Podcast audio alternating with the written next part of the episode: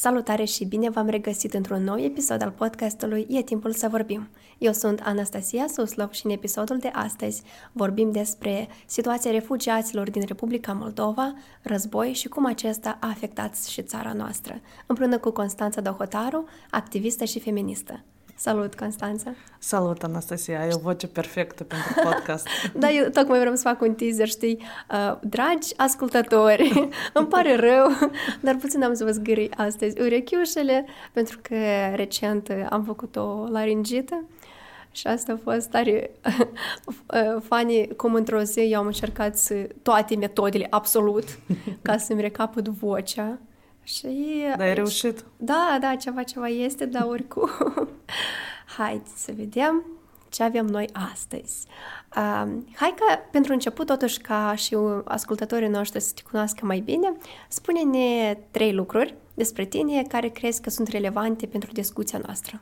Este relevant că sunt uh, feministă, deci o să vreau uh, să atragem atenția mai mult la perspectiva femeii asupra lucrurilor care, despre care vorbim. Sunt urbanistă, deci uh, am făcut facultatea de arhitectură și urbanism în Timișoara și privesc lucrurile și din aspectul ăsta. Um, și am început să fiu implicat în gestionarea crizei refugiaților din primele zile de război și asta cred că a devenit un lucru foarte mare în viața mea și a noastră tuturor. Da, și apropo, uite că aproape iată, iată, eu sper să nu ajungem, de fapt, la un an de când a început războiul, acum suntem la 10 luni, dar totuși e un timp uh, lung. Dacă îți reamintești data de 24 februarie 2022, uh, cum, cum ai aflat despre cele întâmplate? Care au fost uh, sentimentele tale și cum ai trecut peste? Toată săptămâna aceea era ciudată pentru că întotdeauna citeam tot felul de știri că a început războiul, a început războiul, dar noi, de fapt, eu personal speram că nu o să înceapă războiul, că este doar o, un, un fel de manipulare a Rusiei de a se afla la graniță. Dar în noaptea de 23, înainte să mă culc, am citit tot felul de canale de Telegram și am dat peste un canal rus um, în care scria timpul X, uh, ora X, 5.30, ceva tipul ăsta dimineața. Și am înțeles că asta e ora din începutul războiilor, dar totuși am crezut că poate... E un fake, poate, sau... Da, și am închis telefonul și m-am culcat. Și m-am trezit fără alarmă, între 6 și 7 dimineața. De obicei nu mă trezesc la așa oră, fără alarmă. Și deja am văzut că a început războiul. Totul, toate știrile erau pline, tot telefonul era plin de notificări despre război. Și pur și simplu am am avut o super anxietate, mi-au înghețat tot în mine, nu știam uh, ce trebuie de făcut, uh, dacă trebuie să fac ceva. Abia în câteva ore am început să-mi dau seama că trebuie să sun părinții, să citesc pe internet ce de făcut în caz că se răsfrânge și asupra Moldovei, uh, Um, am uh, văzut că nu există niciun eveniment despre um, niciun protest la ambasada Rusiei. Am creat urgent un eveniment cu un protest la ambasada Rusiei. Am început să răspund la mesaje la oameni care mi-au spus că din cauza acestui protest Rusia o să atace și Moldova am decis să păstrăm totuși protestul, dar am rugat mai mulți prieteni să se alăture evenimentului. Știi, toți, cam majoritatea probabil se cânteau cum mai repede spre ce din țară mm. și în momentul tu organizăm protest. Asta nu este fericit. Oh, da, te-ai gândit măcar, nu știu, ai acceptat o idee că asta s-ar putea întâmpla în secolul 21. Războiul total lipsea din arhitectura creierului meu, cel puțin țin minte când a început pandemia, și aia era o foarte mare surpriză la care noi nu ne așteptam și nu știam ce înseamnă pandemie. Dar um, noi și pe atunci am creat o primă inițiativă, inițiativă împreună împotriva COVID. Eram oameni care nu ne cunoșteam și am venit împreună să ajutăm persoanele vulnerabile. Și uite, atunci au apărut primele idei de o rețea de voluntari în toată țara, care în caz de ceva strânge la oaltă și, și ajută. Păi uite, atunci noi, când scriam aceste concepte ca să, să le dezvoltăm, cauzele ulterioare erau gen cu tremur, o altă pandemie, orice război nu a fost în acea listă, noi chiar am verificat, nimeni nu avea război în, în mintea sa și uh, știu că doar bunei la o masă de sărbătoare, când ciocneau, spuneau uh, să fie pace, numai să nu fie război. Dar eu niciodată n-am crezut că așa ceva e posibil. Da, deci și, cumva... acum, și acum cuvântul pace, deja știi, nu e un simplu cuvânt mm. pentru noi. Dar ai avut senzația asta de parcă lucrurile obișnuite au pierdut din valoarea lor sau... Eu în ziua aia trebuia să plec la școală, aveam un test pe eșantion, știi? Și asta era așa de straniu, cum eu trebuia să fac niște lucruri, adică, știi, în paralel se întâmplă așa evenimente colosale și noi stăm și scriem liniștiți un test. A, în ziua aia era și dragobete la noi în școală și eu stau da, și... 24. Stau și, mă, ce se întâmplă? Cum asta? Știi, nu da. se legau lucrurile. Noi atunci făceam, eram în plin uh, proiect uh, a ONG-ului nostru la oaltă, care se cheamă Din, Din dvor în dvor, Uh, un proiect în care lucram cu um, inițiative foarte locale din dvor, de obicei mămici care sus, erau sătule de starea precară a curții și vreau să îmbunătățească și iată noi le, le ajutam. Și proiectul pur și simplu în, în ziua aceea a devenit fără sens, adică el, uh-huh. noi n-am putut să-l continuăm, noi l-am uh, dus până la capăt abia târziu vara. Um, pentru că nimic nu mai avea sens. Eu nu mi-am cumpărat nimic în casă, nici o farfurie prima jumătate de an, nici așternuturi noi nu mi-am luat. Nimic nu avea sens, pur și simplu nu înțelegeam um, de ce ar trebui, dar vreau să spun despre generația ta, iată tu dacă ai dat bacul vară, mm-hmm. Noi am mhm. avut colegi în inițiativă de vârsta ta care tot au dat bacul vara și v-ați nimerit așa într-o pandemie, doi ani de liceu da, da. și război ultimul an de um, liceu și colegii, atât Teodora, Mihai, colegii care sunt în așa situație, ei spuneau că, pur și simplu, n-au simțit absolut deloc anii de liceu și erau fără sens pentru că se întâmplau așa evenimente globale. Mi se pare chiar și stresul, știi, de la anii de școală, de la de chestii, absolut nu mai avea nici el sens, știi? Mm. Noi eram stresați de alte evenimente. Și asta... Da, noi, eu țin minte anul bacului când eram super stresată de bac, dar colegii spuneau că, iată, de inițiativă spuneau că nu au absolut nicio emoție. Noi încă în seara aia am ieșit și cu prieteni, știi, și toți erau super tensionați. Noi mm. nici parcă nu aveam subiecte de discutat pentru că eram foarte tensionați, știi, și unicul lucru pe care probabil toți îl făceau la acel timp, verificau toate canalele de Telegram, Instagram uh, și știi, nu știu, uh, ce opinie tu ai referitor la, uh, nu, nu e propagandă, n-aș spune propagandă, dar la fluxul ăla imens de informații, de tot felul care avea loc pe atunci, știi? Și când toți postau pe rețele, noi suntem cu voi, adică, într-un fel, este un val de susținere, dar pe de o altă parte, parcă nici nu că nu avea sens, dar mm. real nu ajuta, parcă cu nimic. Dar um, înțeleg ce ai în vedere, uh, știu despre ce vorbești, uh, dar există diferite feluri în care oamenii simt că se pot implica. Mm. Unii um, puteau doar să scrie, unii transferau bani în fondurile care erau imediat create, unii au luat mașină și s-au dus la vamă, la Palanca sau la Criva sau unde au putut să ajungă, să ducă mâncare caldă, haine, fiecare diferit uh, reacționa. Unii erau paralizați primele săptămâni și au început să ajute abia după.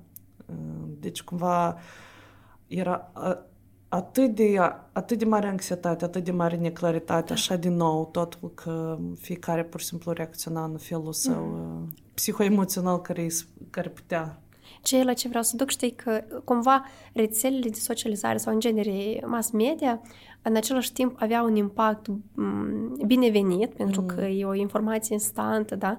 Dar totodată era o platformă pe care s-a ridicat o panică colosală, au început să apară și fake-uri și ele să fie distribuite.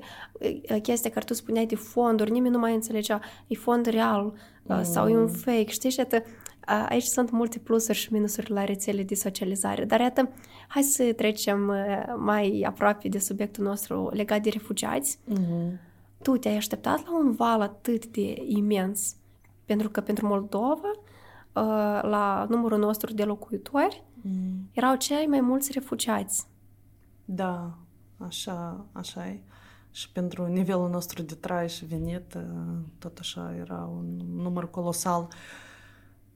Nu știu, eu când a început războiul, imediat am început să primesc mesaje de la cunoscuți și prieteni care începeau să plece din Ucraina. Nu toți au plecat, unii până acum sunt în Ucraina. Dar uh, imediat am început să primesc oameni. Deci chiar prima zi, în 24... La tine acasă în da, da? seara uh-huh. au venit primii refugiați și atunci am înțeles că, ok, um, o să înceapă. Și deja a doua zi noi am avut prima întâlnire la Ministerul Afacerilor Interne, în care am fost rugați să venim să ajutăm cu gestionarea valului. Te referi la Moldova pentru pace? Da, sau... încă nu era Moldova pentru pace, abia am fost invitați mai multe persoane activiste, uh-huh. mai ales cei care am fost implicați în inițiativa Moldova, um, inițiativa împreună împotriva COVID.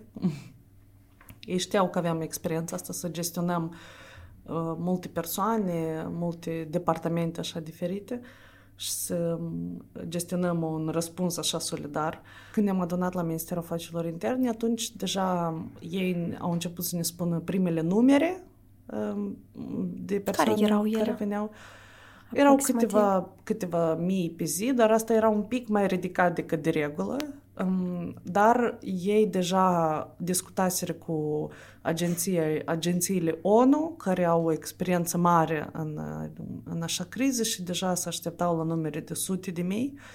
Și în 24 de ore, iată, deja în data de 25-26, februarie deja oamenii erau în cozi de kilometri la vame și stăteau câte 24-36 de ore ca să traverseze frontiera să intre da, în Moldova. Da, țin minte când erau cozi colosale, oamenii stăteau în frig. Da, oamenii era... erau femei care au născut în cozile cele sau wow. care au murit sau care era... Pe bune? Totul se întâmpla acolo, da. Deci se întâmpla absolut orice.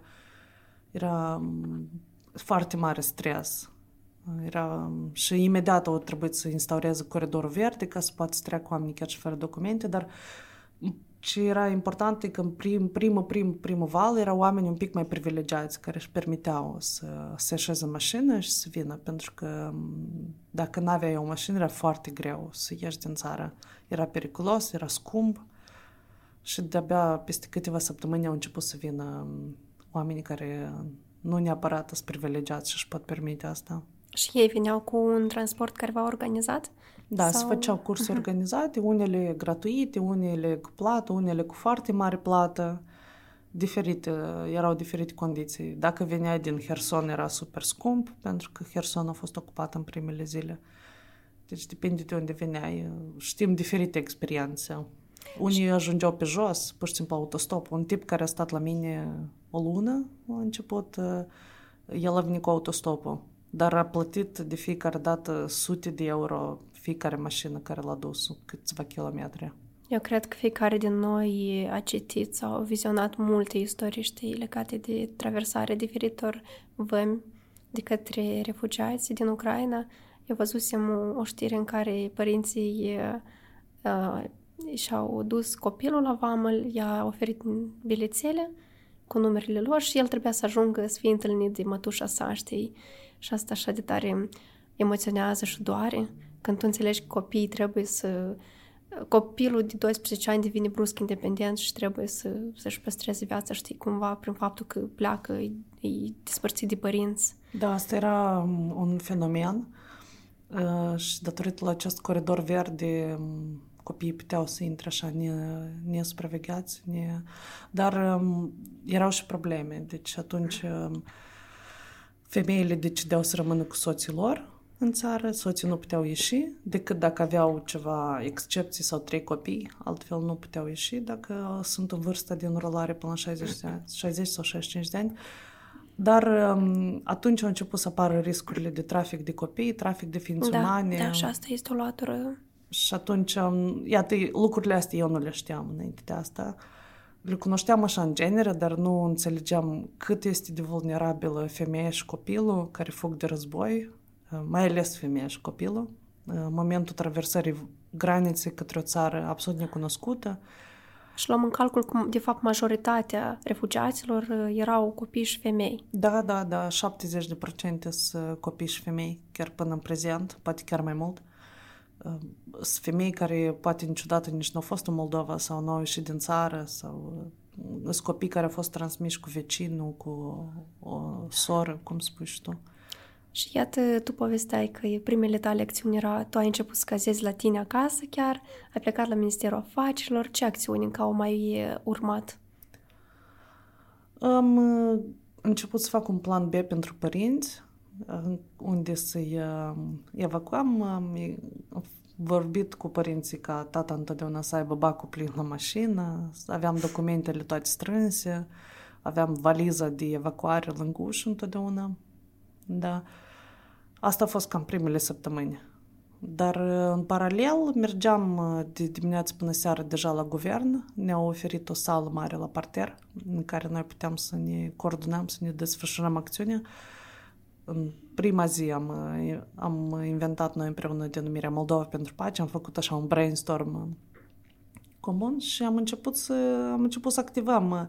Nimeni nu putea să doarmă, să mănânce, să era o anxietate absolută, respectiv noi dimineața ieșeam din casă, ne trezeam fără alarme pe la 6-7, pentru că era imposibil de dormit.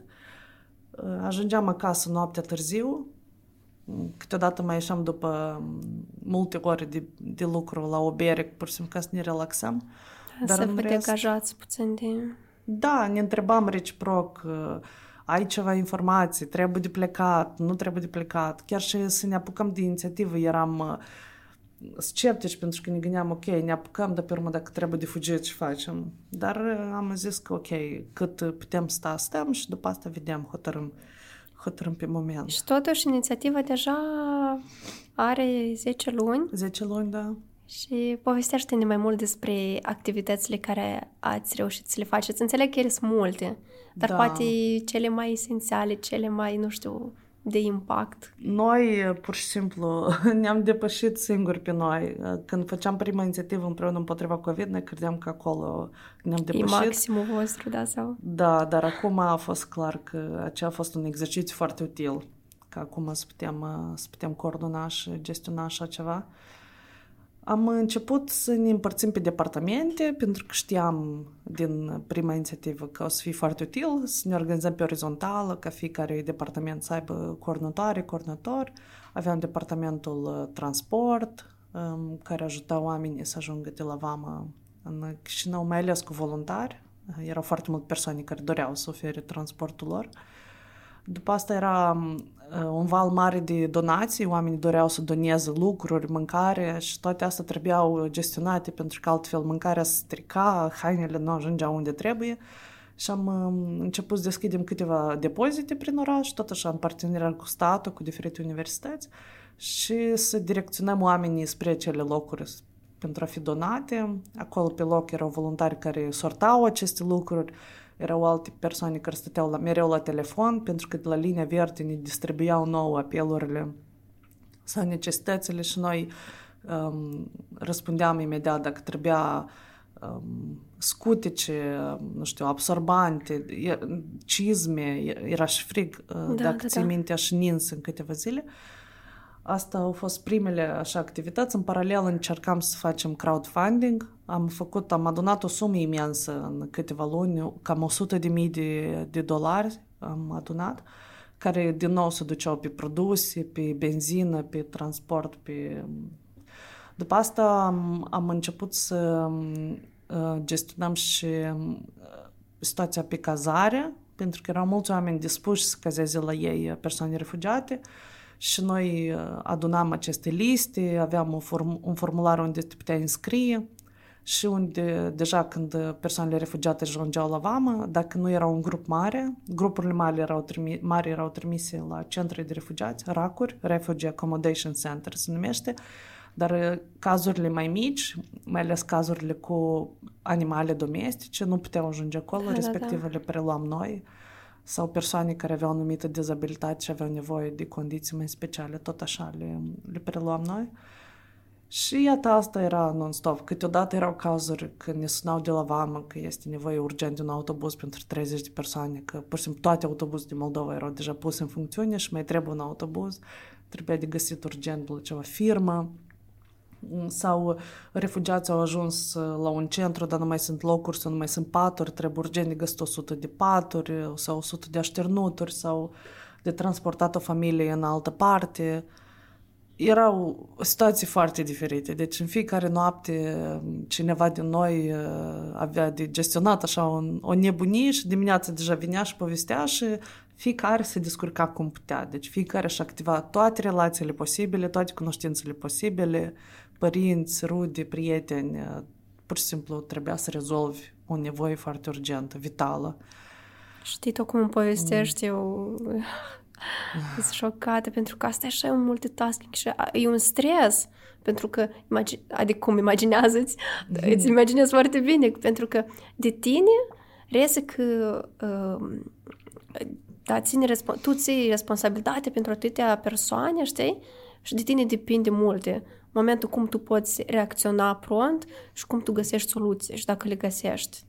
Da, dar era valul ăsta mare de solidaritate și era relativ ușor de găsit soluții. Bun, nu ușor, clar că nu a fost mai ușor, ușor dar probabil. a fost mai ușor. Într-o da. situație obișnuită, nimeni nu-ți răspunde la telefon noaptea. Totuși, sau... moldovenii chiar s-au solidarizat destul de da, mult. cred că deportările și lui Stalin din anii 40 au ajutat foarte mult la solidarizarea asta a moldovenilor da. și războiul din Transnistria. Oamenii noștri știu ce înseamnă agresiunea Rusiei asupra țării da. tale și cumva um, au simțit uh, nevoia asta să, să ajute să ajute, da. Și asta a fost extrem de frumos. Mm. Dacă... Dar a durat, a durat un pic, dar oricum asta s-a terminat la un moment dat, pentru că fiecare are o anumită cantitate de resurse da, care limite. pot să ofere, respectiv fiind o țară super săracă, oameni super necăjiți. Mm, asta la un moment dat a început să, să scadă, respectiv noi trebuia să căutăm soluții noi, dar în paralel veneau organizațiile internaționale în Moldova, care aveau uh, bani adunați din țările lor, din uh, Uniunea Europeană sau state sau uh, Japonia.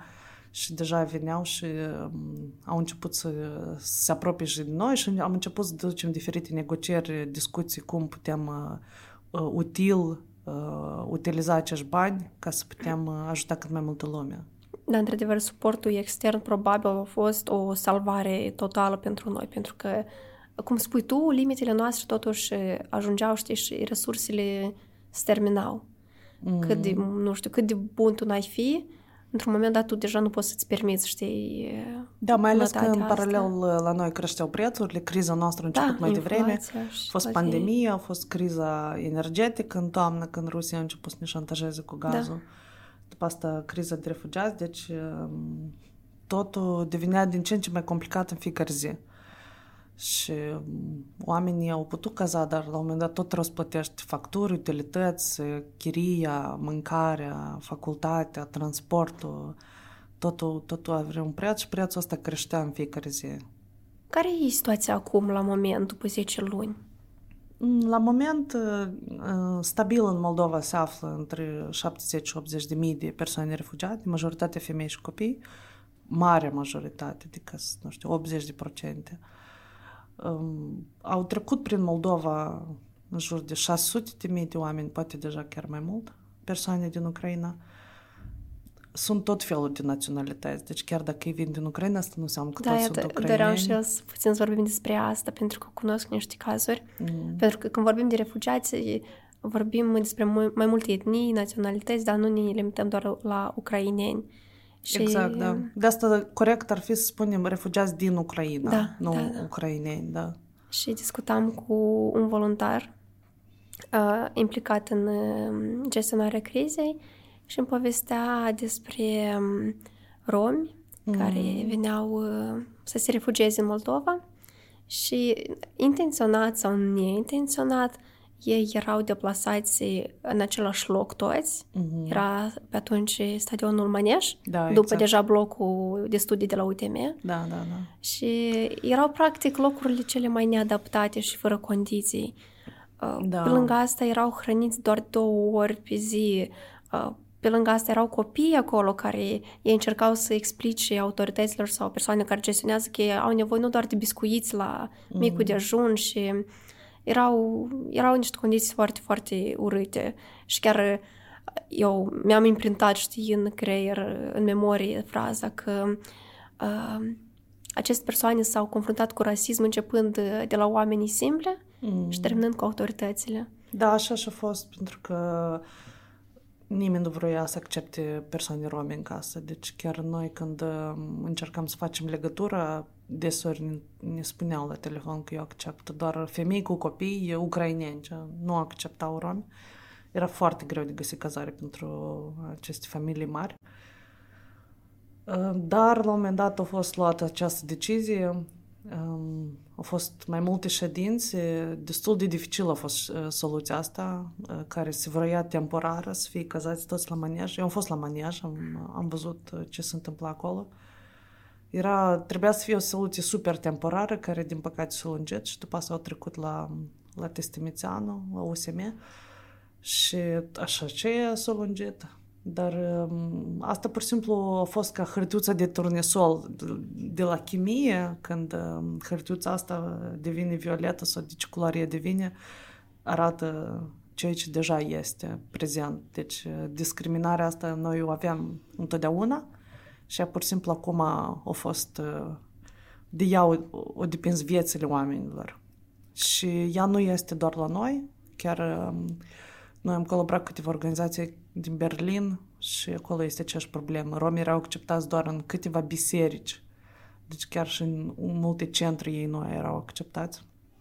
Și la noi tot nu erau acceptați în centre, pentru că centrele, noi vorbim așa, centre de refugiați, de parcă ele întotdeauna au existat. Asta nu erau centre, erau instituții care peste noapte da. au trebuit să se adapteze, să, să devină centre de refugiați unde aveau aceiași directori sau directoare care trăiau, trăiesc în aceeași societate rasistă ca noi, respectiv noi asta pur și simplu a arătat problema existentă atât în Moldova cât și în toate țările europene. Vorbesc țări europene pentru că doar atât știu. Da, nu știu și știi, de fapt, că noi vorbim despre rasism, uh, te duci cu gândul undeva acolo, știi, în vest, că nu-i, mm. nu-i de noi legat. Că și moldovenii sunt foarte rasiști și, nu știu, momentul ăsta mi se pare ca un fel de segregare și... Da, chiar fost... țin minte când era mișcarea Black Lives Matter pe el în state, țin minte cât de uh, multe uh, statusuri pe Facebook erau postări că asta nu are treabă cu Moldova, de ce voi discutați despre asta, noi avem problemele noastre, da. nu are treabă cu Moldova, păi uite, are super mare treabă cu Moldova, uh, pentru că nu doar romii au fost um, discriminați, deși în primul rând comunitatea romă a fost discriminată și comunitatea de azeri, um, dar din fericire ei au un ambasador, ei au o întreagă delegație diplomatică care putea să ocupe de ei, dar comunitatea romă nu, da. nu are o ambasadă. Uh, mai erau și alte comunități de chinezi sau uh, tot felul de oameni care uh, de culoare care veneau din, uh, din Ucraina, tot așa fugind de război, care tot s-au confruntat cu o super dublă, triplă discriminare în, în Moldova. Da. Știi, am putea să numim o bunătate condiționată? Da, știi? da, sunt privilegii. Eu, suntem... Pe tine te ajut, dar pe tine nu te ajut, pentru că tu nu tare mm. îmi place sau știi... Și asta e... Da, sunt privilegii. Trebuie să înțelegem că suntem super privilegiați, că suntem albi și ucrainenii înțeleg asta, cel puțin o parte înțeleg că ei uh, sunt super privilegiați, primiți uh, cu pâine și sare uh, când a fost conflictul din Siria sau conflictul permanent din Palestina, nu e același lucru. Deci persoanele cele nu sunt primite la fel cum au fost primiți și sunt în continuare primiți ucrainenii albi, europeni, în, în toate țările.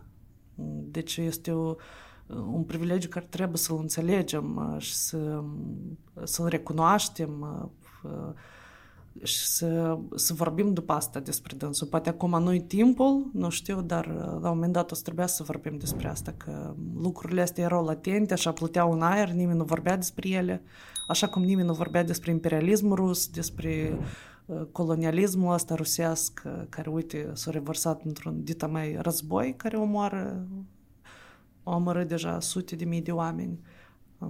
Deci rasismul, la un moment dat, se poate revărsa, lipsa de privilegii se poate revărsa în tot felul de lucruri care nu ne imaginăm. Da, și mulțumesc că am subliniat subiectul ăsta tot în episodul ăsta, pentru că nu prea se discuta despre asta nici în mass media mm, și activiștii tot mai puțin discutau despre asta, pentru că, da, există, știi, uh, chipuri, probleme mai uh, grave, dar da. orice problemă, de fapt, știi, e gravă, pentru că imaginează-ți doar din cauza că uh, tu ai o culoare la piele puțin mai întunecată decât altcineva, mm. tu mm, automat, știi, nu meriți aceleași condiții umane, nevoile de bază și asta e, chiar trebuie de discutat mai mult despre asta. Da, știi încă ce nu se prea discută, iată, ai spus că nu prea se discută și mi se pare că um, se vorbește mult despre armată, despre război efectiv, dar nu se vorbește um, suficient despre efectul care îl are asupra femeilor și a copiilor acest război. Poate de copii încă se vorbește, pentru că întotdeauna tot ce ține de copii este mult mai sensibil, dar iată despre femei se vorbește foarte puțin și toată criza de refugiați practic despre femei și despre calvarul prin care femeia asta trece, din moment ce ea trebuie să-și părăsească soțul, tatăl, fratele, țara, serviciu, casa, merge pe un drum necunoscut, poate fi violată pe parcurs atât de, de oricine. Adică într-un război oamenii își pierd toate capacitățile umane, pentru că numai ea repere, totul da, devine... rămân instinctele. Foarte instinctiv, dar și sunt atâtea cazuri de violuri în Ucraina, femeile ajung într-o țară necunoscută în care, din nou, Iată, noi ne-am confruntat de întrebările astea care ne le puneau organizațiile internaționale, la care din nou nu ne-am gândit până atunci. Cum verifici voluntarul care merge să ia femeia de la vama? Cum știi că el are intenții bune? Uh, femeia merge să facă trei ore într-o mașină cu această persoană necunoscută sau să cazeze în casa persoane necunoscute, femeia care poate nici nu știi numărul de la urgență sau nu are telefon da. și mai ales că ea e sub sune. starea asta, știi, de efect, de... Da, ea nu mai știe dacă ea mai are drepturi, dacă nu mai are drepturi, ea poate este într-un colaps emoțional da, total. șocată. Sau trebuie să mai aibă grijă încă de câțiva copii sau o persoană cu dizabilități sau uh, un părinte sau cinci pisici, un câine. Deci nu se vorbește suficient despre uh, trauma asta este o traumă imensă care noi, care noi o străim uh, toată viața noastră, adică generația noastră și deja generația viitoare cu siguranță o strâng roadele acestei roade în ghilimele, aceste traume imense a femeilor um, care uh, pur și simplu sunt niște cazuri groaznice care ajung prin zvonuri la noi. Dar voi aveți și partea asta um, de gestionare sau uh, da, uh, eu o să explic un pic cum e alcătuită Moldova pentru Pace, ca să fie mai clar. Moldova pentru Pace fiind o inițiativă, este o inițiativă neregistrată, nu suntem un ONG, și ca să putem implementa diferite proiecte, ca să putem oferi acest ajutor și suport, noi suntem câteva ONG-uri parte. Am zis câteva, asta e greșeala care făcea și, face și mama și făcea și bunica, câteva și subțol. Și iată, suntem câteva ONG-uri Um, ONG din care fac parte eu și care noi l-am cofondat, uh, colegii mei sunt, este la oaltă, uh, mai este ONG-ul CPR, Centrul de Resurse și Centrul de Politici și Reforme, primăria mea, CPD, uh, Comunități Active pentru Democrație Participative și Platforma. Păi și uite, noi um, prin ONG-urile noastre desfășurăm toate activitățile Moldova pentru Pace ca să putem plăti salarii, cumpăra bunuri, deți- întreține un depozit, etc. Și avem Departamentul Drepturilor Omului, care este în Centrul de Politici și Reforme, în CPR, coordonat de Andrei Luteanco, colegul nostru, și uite, el împreună cu ombudsperson, adică cu avocatul poporului, merg și monitorizează și centre de refugiați, au făcut multe vizite, merg și la vamă, adună articole, păreri, interviuri ca să adauge raport, rapoartelor publicate. Aveam un ofițer de protecție, Violeta, care Violeta Andruță, care anume preia aceste cazuri, dacă sunt cazuri grave, ea deja le preia, știi unde trebuie să telefoneze, știi cum să documenteze, știi cum să transmită mai departe cazul, că noi nu suntem poliție sau ceva, noi putem doar fi la firul ierbii să preluăm uh, cazul ca să putem să-l transmitem calitativ mai departe și poate, poate imediat să putem interveni ca să salvăm persoana din, uh, din uh, focar, pentru că am, noi am primit diferite apeluri. Când vorbeai la telefon cu o beneficiară, puteai să auzi în paralel ea cere, cere absorbante sau uh, scutice sau haine de iarnă, dar în paralel tu auzeai cum la ea se strigă sau, uh, sau ceva și noi atunci puteam, uh, puteam să facem mai mult decât atât, puteam să intervenim. Da.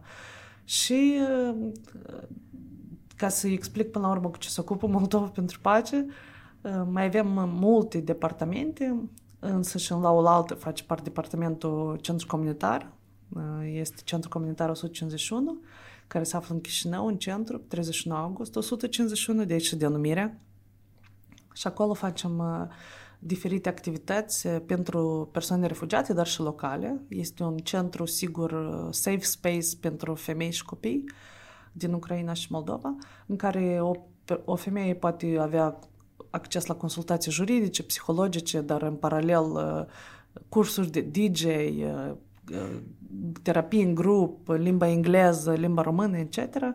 Noi mai desfășurăm Academia Voluntarilor, în care vrem să um, avem o, să dezvoltăm o rețea mare de voluntari în toată țara. Avem platforma voluntar.media, unde orice inițiativă se poate înregistra, crea un eveniment și prin, acel, prin acea platformă să atrag voluntari, astfel vrem să facem voluntariat un pic mai safe, atât pentru organizații cât și pentru voluntari, pentru că voluntarul tot supune riscurilor de da, protecție da, atunci exact. când face voluntariat.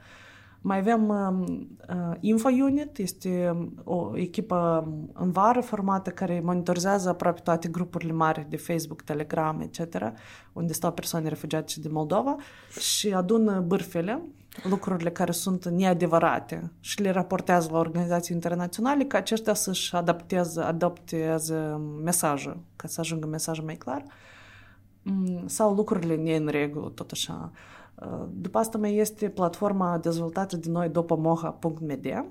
Uh, ea este diferită de dopomoga.gov.media. Cealaltă sunt informații, întotdeauna actualizate, dar pe platforma noastră este uh, platforma care am dezvoltat în primele, primele zile de război împreună cu Vitalia Șanu de la Prives.eu și iată împreună cu el avem platforma unde se pot înregistra atât persoane locale cât și refugiate, cele locale să ofere ajutor și refugiați să solicite ajutor. Asta era ideea inițială, după care nevoia de ajutor era atât de mare că nu mai putea fi, um, nu mai se putea răspunde la ea local. Deci um, am, am început să facem parteneriat cu multe organizații internaționale ca să, ca să cumpărăm pachete, uh, produse, să facem pachete standarde. Și atât aveam depozitul imens la Moldova Film, ei toți sunt partenerii noștri. Mult timp am, uh, și acum, practic, gratuit utilizăm uh, acel studio imens de film, de turnat filme, dar încercăm să, să putem să, să contribuim și noi la chiria spațiului ca să-i ajutăm un pic. Respectiv, acolo s-au distribuit uh, deja, iată cât vorbim eu, sunt să spun cifra exactă, dar între timp mhm. povestesc, mm-hmm. s-au distribuit uh, zeci de mii de pachete și noi, dacă oricine intră pe dopamoga.media, noi avem o statistică care întotdeauna este actualizată și întotdeauna orice persoană poate vedea exact unde se duc, uh, unde se duc banii și câte persoane câte persoane au avut acces la aceste pachete. Iată, până în prezent am avut 102.000 cereri și oh. în total au fost ajutate um, da, uh, două, peste 220.000 de persoane wow. au fost ajutate, pentru că un pachet foarte... este pentru 3-4 persoane pe 10 zile. Sistemul nu permite să înregistrez mai multe cereri decât atât. Și e fain că aveți un uh, mecanism de transparență și de mm. monitorizare. Asta e... Da, noi dorim ca uh, noi suntem nu doar noi care utilizăm sistemul nostru, deja îl utilizează mai multe organizații din Moldova, dar vrem ca toate organizațiile să treacă pe acest sistem ca să nu se dubleze munca, ca o persoană, o familie refugiată să ia un pachet și să poată oferi prioritate și altora, ca să nu monopolizeze, că sunt este problema asta, noi o știm, uh, persoanele unele sunt mai uh, curajoase, unele sunt mai timide, unii refuză să ia ajutor, um, dar alții îl iau din trei locuri. Și respectiv, ca să putem evita, evita această nedreptate, noi vrem toți să folosească platforma noastră, astfel să evitate lucrurile astea.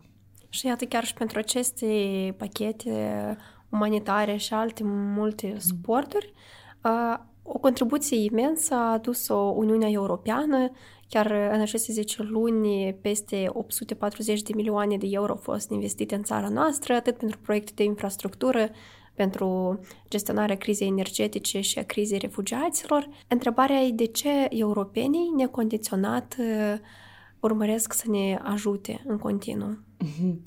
Așa, un răspuns nepopular, eu cred că simt vinovați. Așa cum simte vinovată și America, probabil este simțul ăsta de vinovăție. În general se zice că majoritatea filantropiei e bazată pe un simț de vină, pentru că tu ai ajuns să fii privilegiat și alții în urma ta nu au acest privilegiu. Și tu trăiești cu acest simț de vinovăție. Dar în același timp, războiul se întâmplă pe continentul european, este la graniță cu Uniunea Europeană, cu țările NATO, deci cumva ei simt personal, personal acest lucru. Tot, toată lumea probabil are colegi de muncă sau cunoscuți prieteni din, din Ucraina.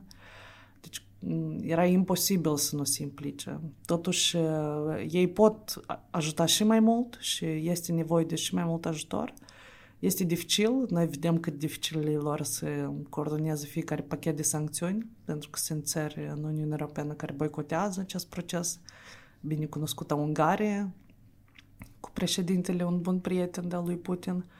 Dar totuși eforturile sunt mari și se vorbește foarte direct în Uniunea Europeană nu se ocolesc lucruri, se numește direct țara teroristă, etc. Chiar dacă nu are un bagaj legal în spate, totuși sunt, sunt lucruri importante și Ucraina are nevoie de acest suport chiar și informațional.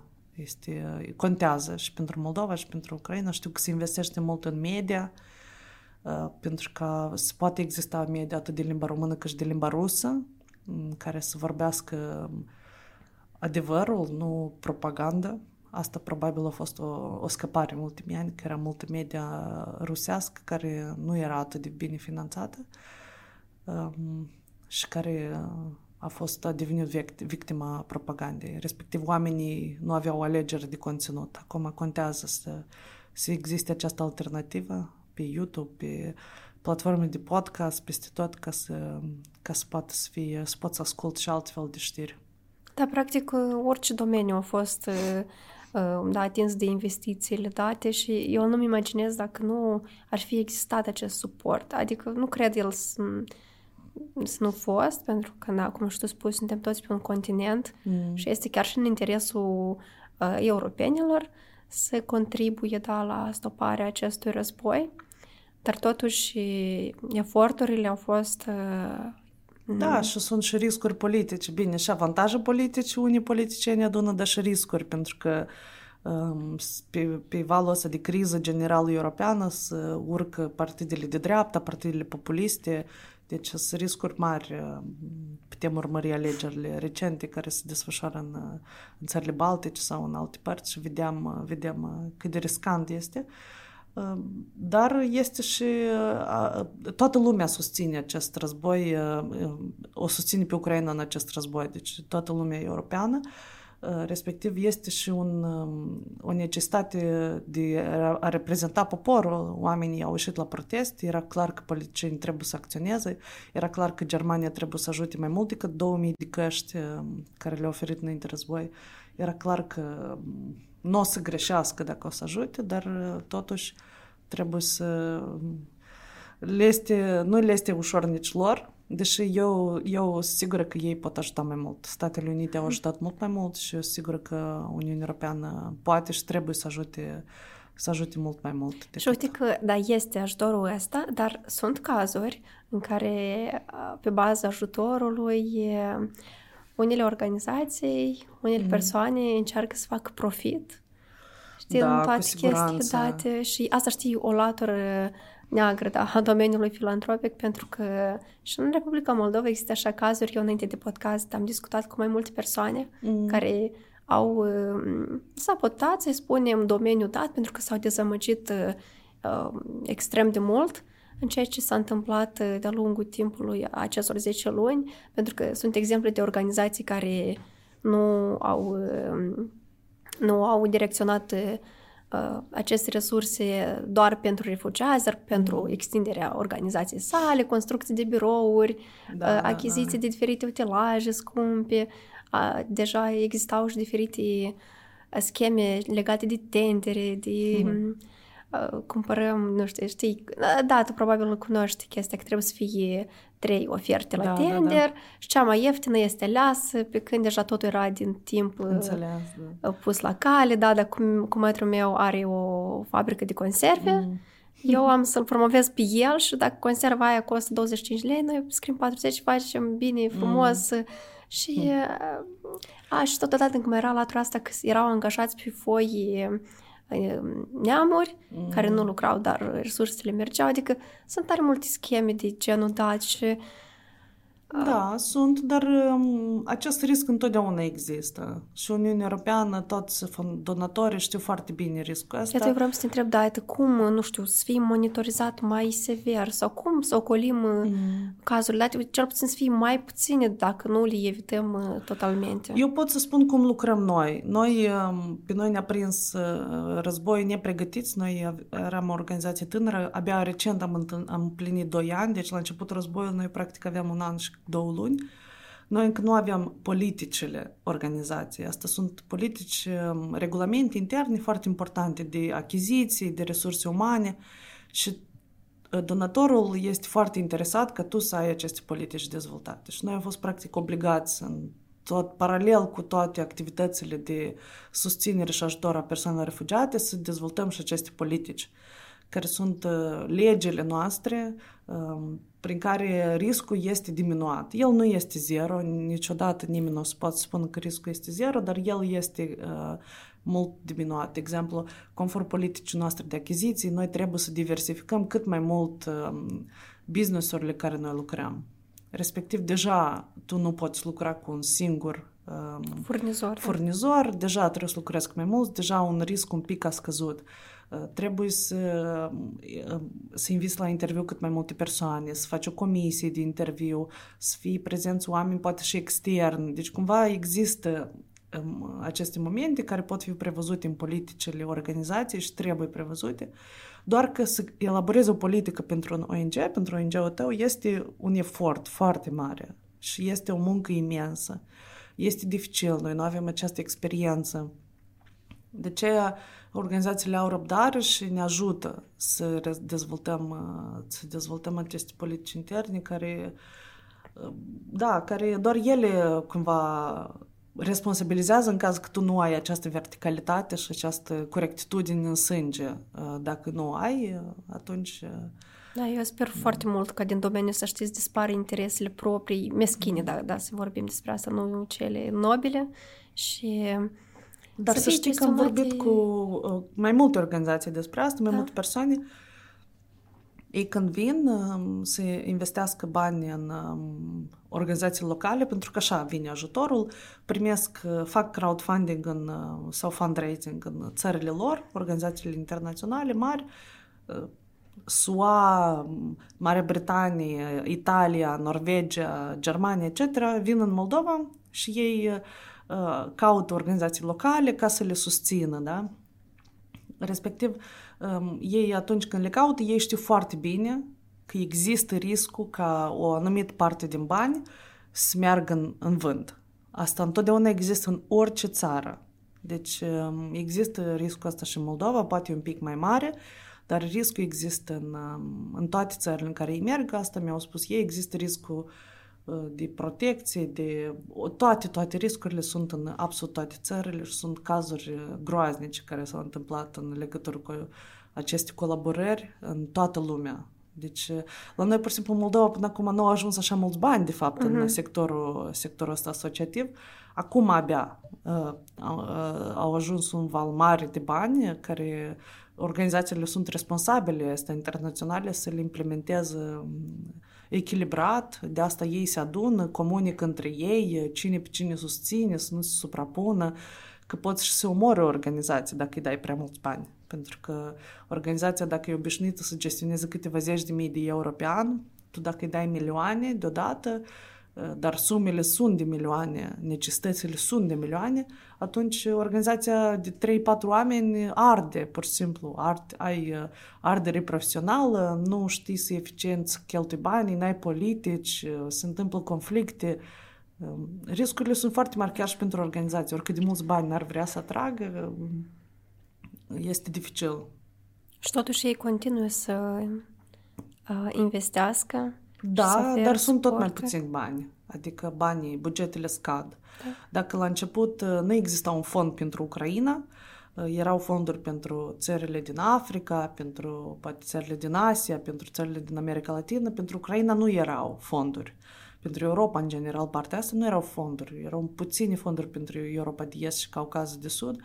Și acum deja ei trebuiau să rupă din alte fonduri din alte părți. Asta tot a stârnit multe discuții un val mare de nemulțumire pe bună dreptate, că luai dintr-o parte și duceai în altă parte, dar acum deja ei se restructurează căile astea de finanțare ca să poată să, să, împarte, să împarte egal, dar banii scad. Deci chiar și noi am fost anunțați deja de donatori că noi colaborăm cu UNHCR, Organizația mm. Națiunilor Unite de, pentru Refugiați, ei sunt parteneri la oaltă și iată, ei deja ne-au anunțat că la moment finanțările au scăzut față de anul trecut. Ei o să mai încerce să adune bani, dar nu mai este, nu mai putem vorbi despre aceleași sume ca anul trecut. Dar dacă anul ăsta, adică. sumele astea, de exemplu, nu vor crește înapoi, mm. dar situația rămâne aceeași, ce se întâmplă atunci?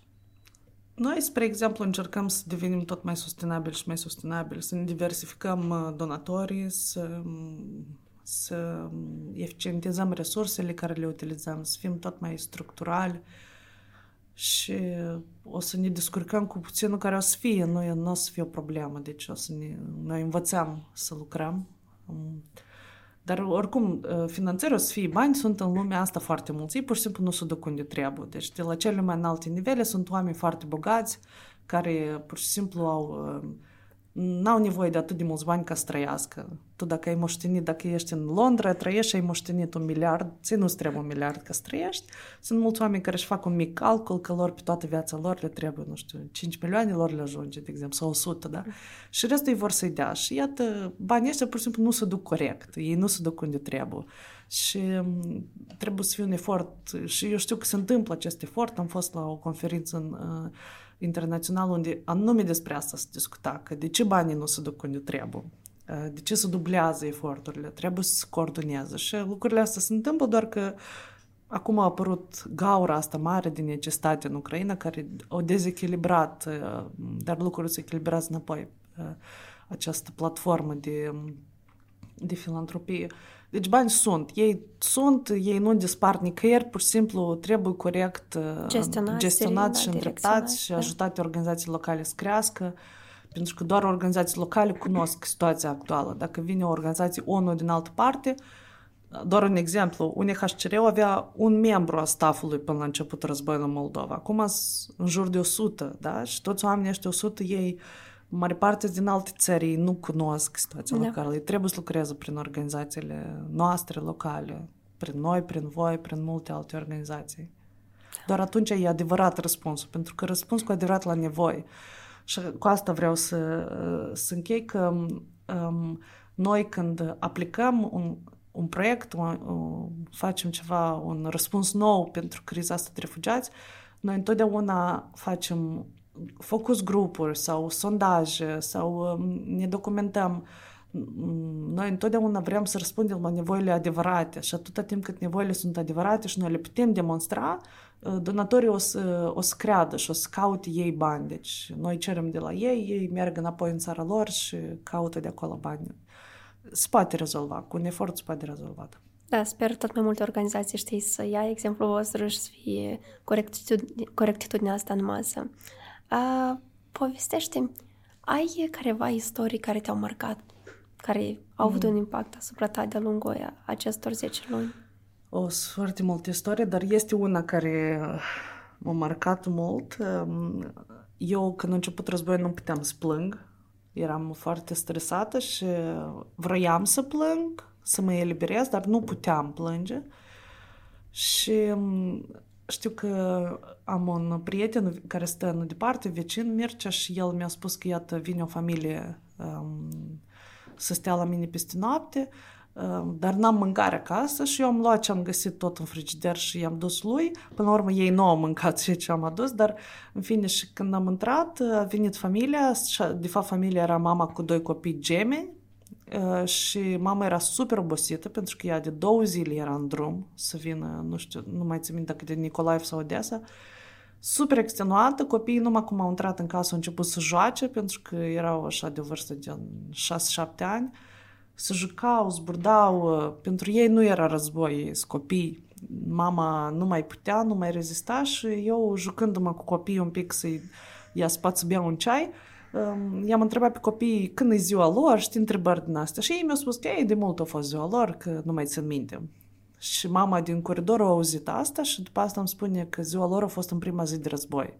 Și asta era la o săptămână la începutul războiului. Deci pentru copiii ăștia au trecut o veșnicie de stat în subsol și de mers pe drum și dormit prin mașini sau pe marginea drumului sau în stații Um, și ei nu mai știau că a fost ziua lor, deși noi toți știm cât de mult înseamnă ziua pentru un copil mic, adică este singurul eveniment pe care îl așteaptă tot anul și așteaptă cadouri. Și iată atunci, atunci am plâns un pic și atunci am plâns și ea și după asta am încercat să o ajutăm să-și găsească o cazare mai permanentă și cred că ea s-a stabilit cu mai multe, cu în câteva familii cunoscute, au găsit un apartament unde stea pe mai mult timp. Da, și alt moment emoționant a fost, uh, sunt protestele de la ambasad, în fața ambasadei Rusiei, care s-au organizat permanent, deci este permanent, cel puțin două ori pe zi. Um, este un grup de Telegram, uh, Stop War, unde oamenii se coordonează și vin și protestează. Sunt și cetățeni ruși care protestează acolo și ucrainieni și moldoveni, desigur. Uh, și iată acolo, la un moment dat, um, pe lângă toboșarii și toboșarii din Occupy Guguț, care vin acolo, a fost un grup pur și simplu de femei care nu se cunoșteau și au început să cânte cântece ucrainene și atunci a fost un moment foarte emoționant, că era o liniște absolut totală și oamenii absolut necunoscuți s-au unit așa prin, prin cântec. Asta a fost încă un moment în care mi-au lăcrimat așa ochii. Și alt moment a fost când am mers la un centru de refugiați din Poșta Veche, și stăteam pe hol, acolo refugiații stau în camere, deci condițiile sunt mult mai bune decât cele care erau la manieja, în camerele lor. Mi-a ajuns că baia e pe coridor și bucătărie, dar au camerele lor și iată, copiii erau într-o buzunar din ăsta în coridor unde era un televizor și se uitau la desene animate rusești.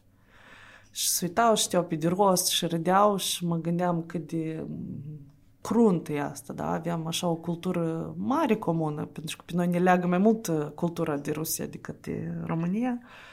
Uh, și până acum copiii au fugit de uh, Rusia, de conaționalele celor care au făcut animațiile astea, au fugit și au distrus viața și totul. Dar în continuare lucrul ăsta ne leagă și în continuare vorbim în rusă cu persoanele refugiate. Asta e limba prin care noi putem comunica. Uh, Asta sunt lucrurile așa foarte, foarte sensibile care întotdeauna noi le discutăm și le rediscutăm și întotdeauna ridică așa multe emoții și semne de întrebare dacă e ok sau nu. Și trebuie să spun că niciodată nu știu dacă ceea ce facem e ok sau nu. Întotdeauna ne punem întrebări. Eu și... cred că asta să aflăm deja peste ani. Da, peste, un peste timp. ani. Chiar în prima săptămână eu nu știam dacă cuvântul refugiat e corect. Adică nu știam absolut nimic. Totul încercam să caut pe internet, să întreb. Noi nu știam. Știi, eu am înțeles un lucru că războiul din Ucraina, cu cât ne-a destabilizat, el totodată ne-a unit foarte mult. Toți oamenii de pretutindeni. Mm. Și deja chiar și noțiunea, nu știu, de țări cam se șterge pentru că nu știu, așa am eu o senzație, pentru că am simțit așa o solidaritate imens în toată Da. lumea cu situația care s-a întâmplat. Dar asta e doar pentru că sunt ucraineni. Atunci când era Da, Siria, tot e- țările și deveneau asta e, cetăți. Uh, Își ridicau ziduri chiar la propriu câteodată. Deci sentimentul este doar pentru că sunt persoane albi, europene uh, și majoritatea femei și copii. Altfel uh, nu era același răspuns. Eu cred că asta, știi, e o întrebare la care noi trebuie să ne gândim cu toții Mm. și să ne punem și multe alte întrebări. De ce asta se întâmplă și cum, cum Da. noi, ca, nu știu, o generație care vrem să evoluăm, Mm. am putea să reparăm lucrurile date. Da, exact. Și iată la toate, toate experiențele pe care le-ai acumulat uh, de-a lungul acestor 10 luni. Mm. Cum te simți? Pentru că eu cunosc persoane care nu au, nu au putut rezista, au rămas dezamăgite de multe lucruri și chiar au ales să plece din țară. Tu Mm. cum ești? Ce planuri ai acum? Eu sunt ok, viitor. eu nu planific să plec absolut nicăieri, adică eu mă simt bine, mă simt utilă, mă simt bine la locul în care mă aflu. Cred că e foarte important ceea ce facem, vedem răspunsul imediat, un rezultat imediat. Desigur că o să începem să lucrăm tot mai sustenabil și mai sustenabil ca să putem să depindem mai puțin de ajutor extern, ca să putem ajuta tot mai mult, dar util, să putem să implicăm persoanele din Ucraina în oferirea acestui ajutor, um, să-i ajutăm și pe ei să, și pe ele să se angajeze și să... În fine, sunt multe probleme care încă trebuie rezolvate, de cazare, de angajare, de grădinițe, de um, diferite probleme. Chiar și statutul lor să devină unul permanent, nu așa câte trei luni cât le se oferă la moment. Um, Dar mă simt la locul potrivit, pentru că dacă te uiți în jur, majoritatea crizei e gestionată de femei. Um, Nu știu dacă doar în Moldova, dar în Moldova cu siguranță. Um, Și majoritatea persoanelor refugiați sunt femei. Deci cred că um, și organizația noastră este condusă de femei.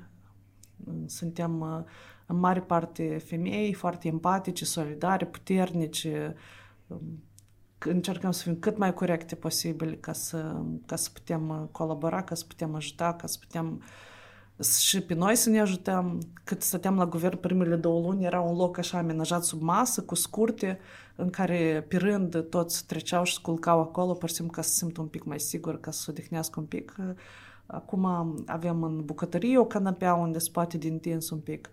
Sigur că am avut arderi profesionale toți și eu inclusiv chiar acum azi abia mă simt mai bine, dar săptămâna trecută am avut uh, uh, emoții tare, diverse, când se face totul negru în jurul tău, pentru că nu mai reziști presiunea psihologică și oboseala fizică atât de mare.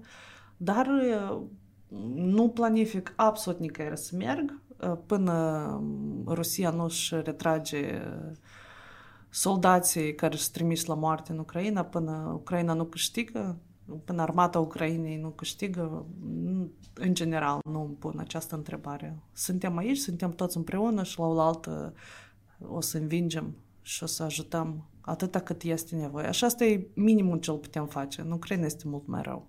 Cu siguranță, cu siguranță și este important acum toți să rămânem puternice și puternici mm. și să ajutăm cu ce putem, cum și tu spuneai la începutul episodului și mai convins și pe mine chiar și aceeași postare.